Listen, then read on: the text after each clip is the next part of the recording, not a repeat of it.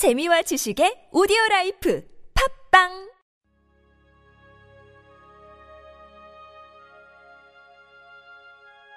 주님은 나의 최고봉. 주님 말씀하소서. 사무엘상 3장 15절 말씀. 사무엘이 그 이상을 엘리에게 알게 하기를 두려워하더니 하나님은 깜짝 놀랄 만한 방법이 아니라 오해하기 쉬운 방법으로도 말씀하십니다. 그래서 우리는 이 음성이 정말로 하나님의 음성인가 하고 의아해 합니다. 이사야는 이사야 8장 11절의 말씀처럼 하나님께서 자신에게 강한 손으로 강한 손으로 강한 손으로 곧 섭리를 통해 강권하셨다고 말합니다. 우리 인생을 만지시는 분은 말씀하시는 하나님이십니다. 당신은 발생하는 상황을 우연으로 봅니까? 아니면 그 상황에서 하나님의 손길을 분별합니까? 사무엘상 3장 9절에서 말씀처럼 주님 말씀하소서라고 말하는 습관을 가지십시오. 그러면 인생은 하나님과의 사랑의 연주곡이 될 것입니다. 어려운 일이 닥칠 때마다 주의 음성을 듣는 시간을 만드십시오. 경책은 징계를 위한 수단 그 이상을 의미합니다. 즉, 우리로 하여금 주님 말씀하소서라고 고백하는 자리로 인도합니다. 하나님께서 당신에게 말씀하신 때가 언제였는지 기억해 보십시오.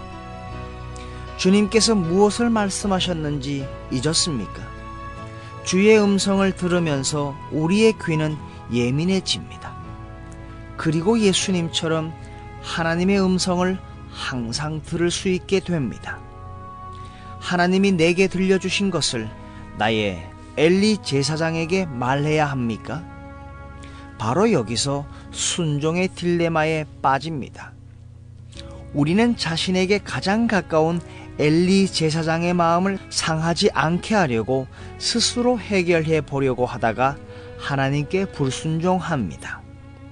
하나님께서는 사무엘에게 엘리의 조언을 들으라 그렇게 말씀하지는 않으셨습니다.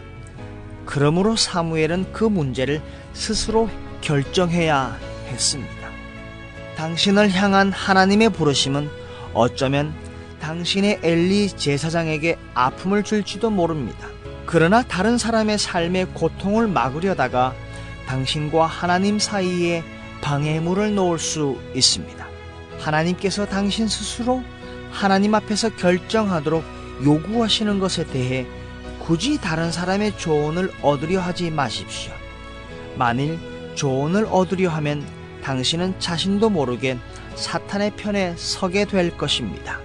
갈라디아서 1장 16절 말씀처럼 내가 곧 혈육과 의논하지 아니하고 하나님의 음성을 항상 들을 수 있도록 하나님의 손길을 기다리며 주님 말씀하소서.